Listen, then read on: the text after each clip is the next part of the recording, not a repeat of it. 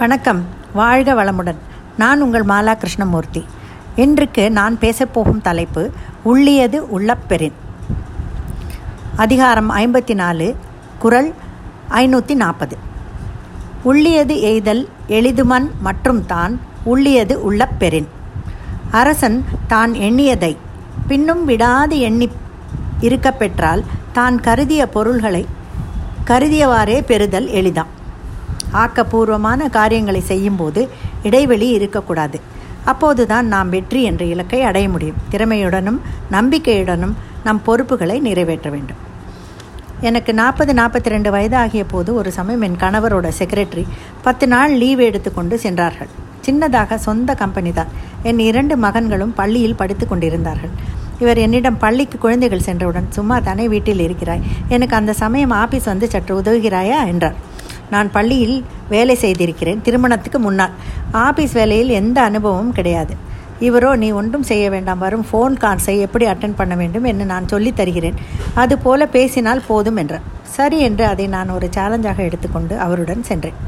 அலுவலகம் என்று செல்லும் போது சற்று சீராக உடுத்தி தானே செல்ல வேண்டும். மேலும் இரண்டு குழந்தைகளை அனுப்பி இவருக்கு சாப்பாடு போட்டு கையிலும் எங்களுக்கும் டப்பா என்னால் அத்தனை வேகமாக வேலைகளை செய்து இவருடன் செல்ல முடியவில்லை. என்ன பண்ணுவது? என்று யோசித்தேன். பிள்ளை அம்மா நீ டூ வீலர் ஓட்ட கற்றுக்கொள். அப்பா போன பின்பு சற்று நிதானமாக போகலாமே என்றான். நல்ல யோசனையாக தோன்றியது. ஆனால் எனக்கோ சைக்கிள் ஓட்டுவது கூட மறந்து பல வருஷங்கள் ஆகிவிட்டதே என்று எண்ணம் சரி முயன்றுதான் பார்ப்போமே என்று பக்கத்தில் உள்ள டிரைவிங் ஸ்கூலில் சேர்ந்து பணமும் கட்டினேன். பத்து நாள் ட்ரைனிங் என்றார்கள். பின்னர் தாங்களே ஒரு மாதம் ஓட்ட வைத்துவிட்டு லைசன்ஸும் வாங்கி தருவோம் என்றார்கள். தைரியமாக சேர்ந்து விட்டேன். முதல் நாள் ஒரே நடுக்கம்தான். கூட வந்த பெண் பின்னால் பிடித்து கொண்டே வந்தாள். ஒரு வார் ஒரு வாராக வீடு வந்து சேர்ந்தேன். ஒரே சந்தோஷம். மறுநாள் திரும்ப கிளாஸுக்கு சென்றேன். இன்று ஓட்ட முயல ஆரம்பிக்கும் போதே சறுக்கல். கீழே விழுந்து வாரிக்கொண்டேன். முழங்காலில் சரியான அடி கல் குத்தியதில் கால் சுண்டு விரல் விண் விண் என்று ஒரே வலி. வீடு வந்து சேர்ந்தேன்.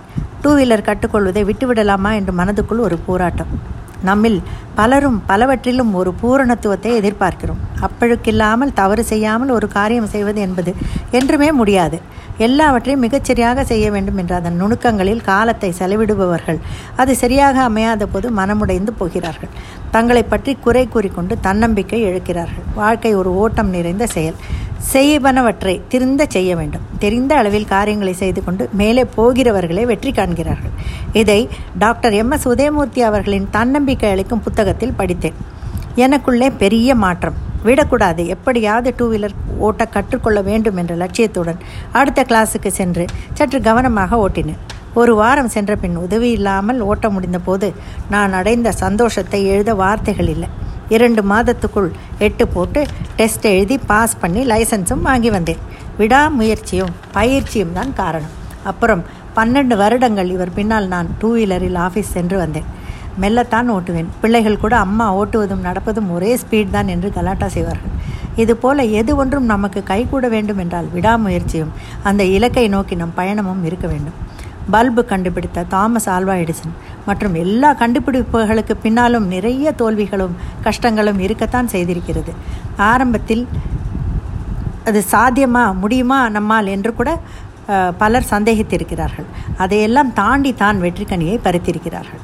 நமது மறைந்த ஜனாதிபதி ஏபிஜே அப்துல் கலாம் அவர்கள் மகாத்மா காந்தி மற்றும் எத்தனையோ பேர் இந்த விடாமுயற்சி என்ற குறுக்கோளில் நமக்கு வழிகாட்டிகள். உச்சிக்கு சென்ற செவிட்டு தவளை மற்றவர்களை மற்றவர்கள் தன்னை ஊக்குவிக்கிறார்கள் என்று எண்ணி மேலே மேலே சென்றது சாதித்தும் விட்டது.